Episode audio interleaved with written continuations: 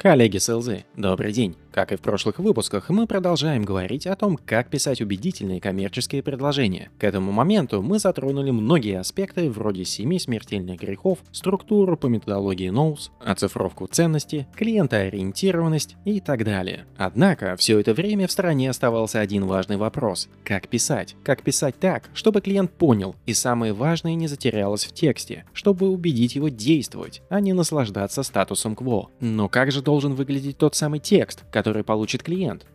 Однажды, еще в те времена, когда я только начинал осваивать профессию селза, моя руководительница попросила подготовить коммерческое предложение для потенциального клиента. Ее главное указание было предельно простым – пиши понятно. И все эти годы, а в совокупности это уже более 15 лет, я продолжаю учиться именно этому. Я не буду делать вид, что являюсь экспертом в области письменной коммуникации, но поделюсь некоторыми своими наблюдениями из опыта написания и прочтения большого количества предложений. Если же вы желаете совершенно совершенствовать свои навыки в этом направлении, что ценно не только в контексте написания КП, но и в рамках общения с клиентами в электронной почте, мессенджерах, социальных сетях, холодных писем и так далее, то я рекомендую вам ознакомиться с книгами экспертов на эту тему. Мой личный топ-4 входит.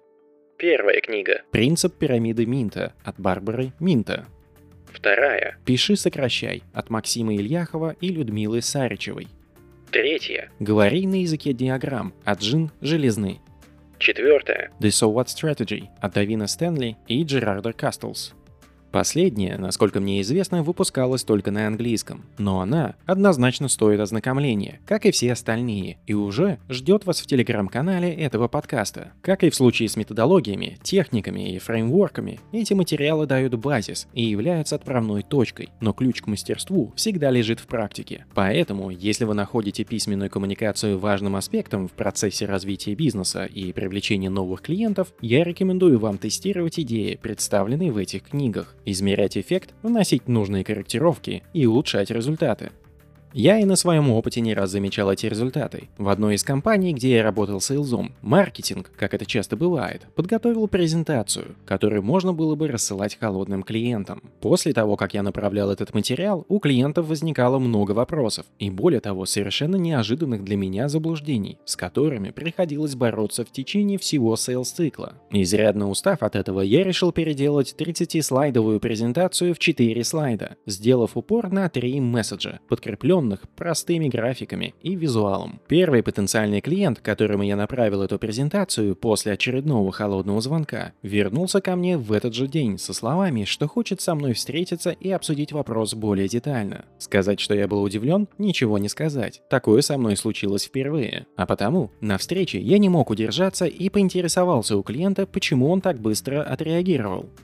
Он поделился, что во время звонка не очень понял, о чем вообще была речь, но из вежливости согласился дать адрес своей почты, чтобы я мог направить ему материалы. Но открыв презентацию, он осознал, что является истинной причиной проблем в его бизнесе, и был рад узнать, что этому есть решение, которое было описано всего лишь на четырех слайдах презентации. Это, конечно, пример, где мне удалось похвалить себя, но поверьте, в моем запасе намного больше кейсов, где я лично заваливал многие сделки из-за глупых и банальных ошибок письменной коммуникации, а потому для себя я давно сделал вывод о том, что это крайне важный навык для селза. Ну а теперь вернемся к коммерческим предложениям и моим наблюдениям о том, как не стоит писать. Маркетинговой чепухе не место в коммерческом предложении.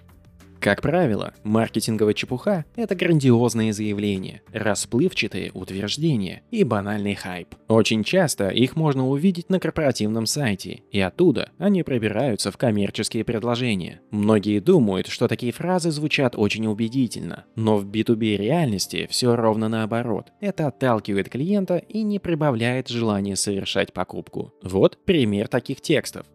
Мы обеспечиваем стабильный рост, решая самые сложные задачи, связанные с трудовыми ресурсами. Или С нашей помощью вы преодолеете несоответствие потенциала. Или Благодаря опыту, накопленному нашими сотрудниками, объединенному с обширными знаниями специалистов международной сети, мы готовы оказать вам содействие в развитии вашего бизнеса. Или Наша миссия – помогать людям решать задачи и достигать своих целей в жизни.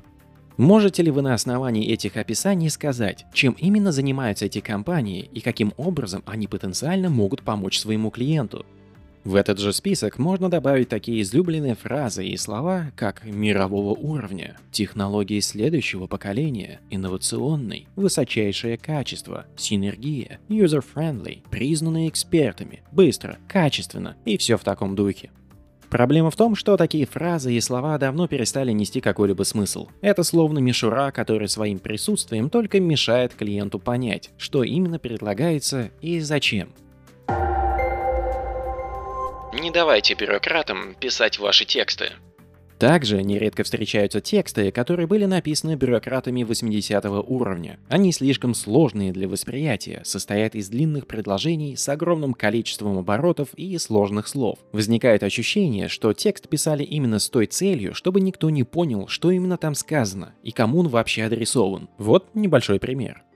Многомерность проблем, ожидаемых в ходе реализации проекта, совмещенных с ограниченным количеством времени для подготовки, означают, что должен быть сделан выбор в сторону вариантов, обеспечивающих доступность наиболее критических аналитических процессов. Соответственно, использование общности проблем и процессные взаимозависимости для совместного масштабирования ресурсов будут необходимы для сдерживания расходов на производство и персонал, чтобы гарантировать максимально возвратные инвестиции по вовлекаемым решениям.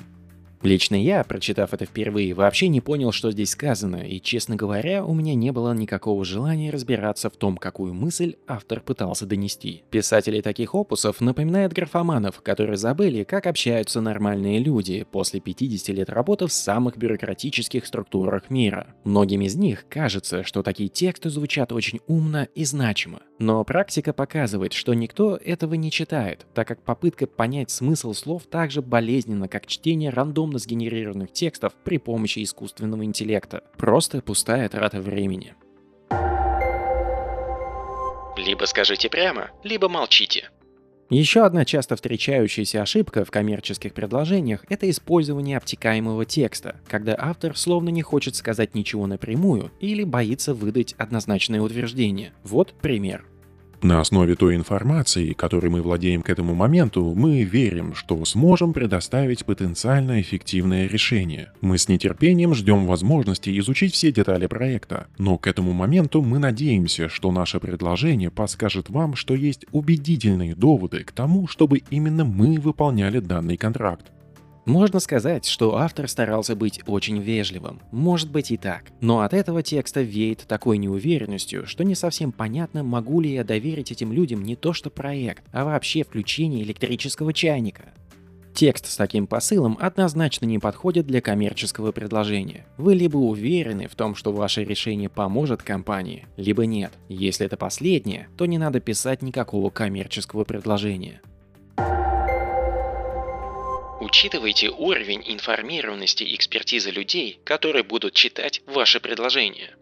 Вполне очевидно, что СЛЗ в процессе работы начинают отмечать, что у каждого клиента разный уровень информированности и экспертизы. Кто-то из них не знает ровным счетом ничего и словно только вчера родился, а кто-то является настоящим экспертом в своей области. Ключевое наблюдение с моей стороны заключается в том, что не надо пытаться заваливать неинформированных или слабо информированных клиентов массой технических деталей и профессиональным жаргоном. Иногда СЛЗ думают, что таким образом они помогают клиентам клиенту и даже повышают их профессионализм. Может быть, в каких-то случаях так и происходит, но в большинстве кейсов клиент банально не понимает, о чем идет речь и зачем ему вообще вся эта информация. А это вызывает только недоверие и неуверенность, которые плохо совмещаются с желанием купить. Если же вы встречаете хорошо информированного клиента или вовсе эксперта, то вполне возможно применение жаргона, но только привычного для всего профессионального сообщества, а не только для вашей компании компаний. Для таких клиентов также можно уходить в технические детали, так как в большинстве случаев им это не только интересно, но и необходимо для принятия решения. Нередко бывает, что со стороны клиента могут встретиться сотрудники с высокой и относительно низкой экспертизой в конкретной области. Тогда часть вашего коммерческого предложения будет делать упор на ключевые бизнес-результаты с применением максимально простого языка, а вторая часть будет раскрывать все технические детали в подробностях, чтобы удовлетворить запросы обеих групп. Итак, коллеги, на этом мы завершаем серию выпусков про коммерческие предложения. Не забывайте о том, что отличное коммерческое предложение никогда не заменит качественно проработанного sales процесса и не выиграет вам сделку, но плохо подготовленное предложение точно может стоить вам продажи. Подписывайтесь на подкаст, делитесь им с друзьями и коллегами, если хотите. Успехов вам и отличных покупок вашим клиентам!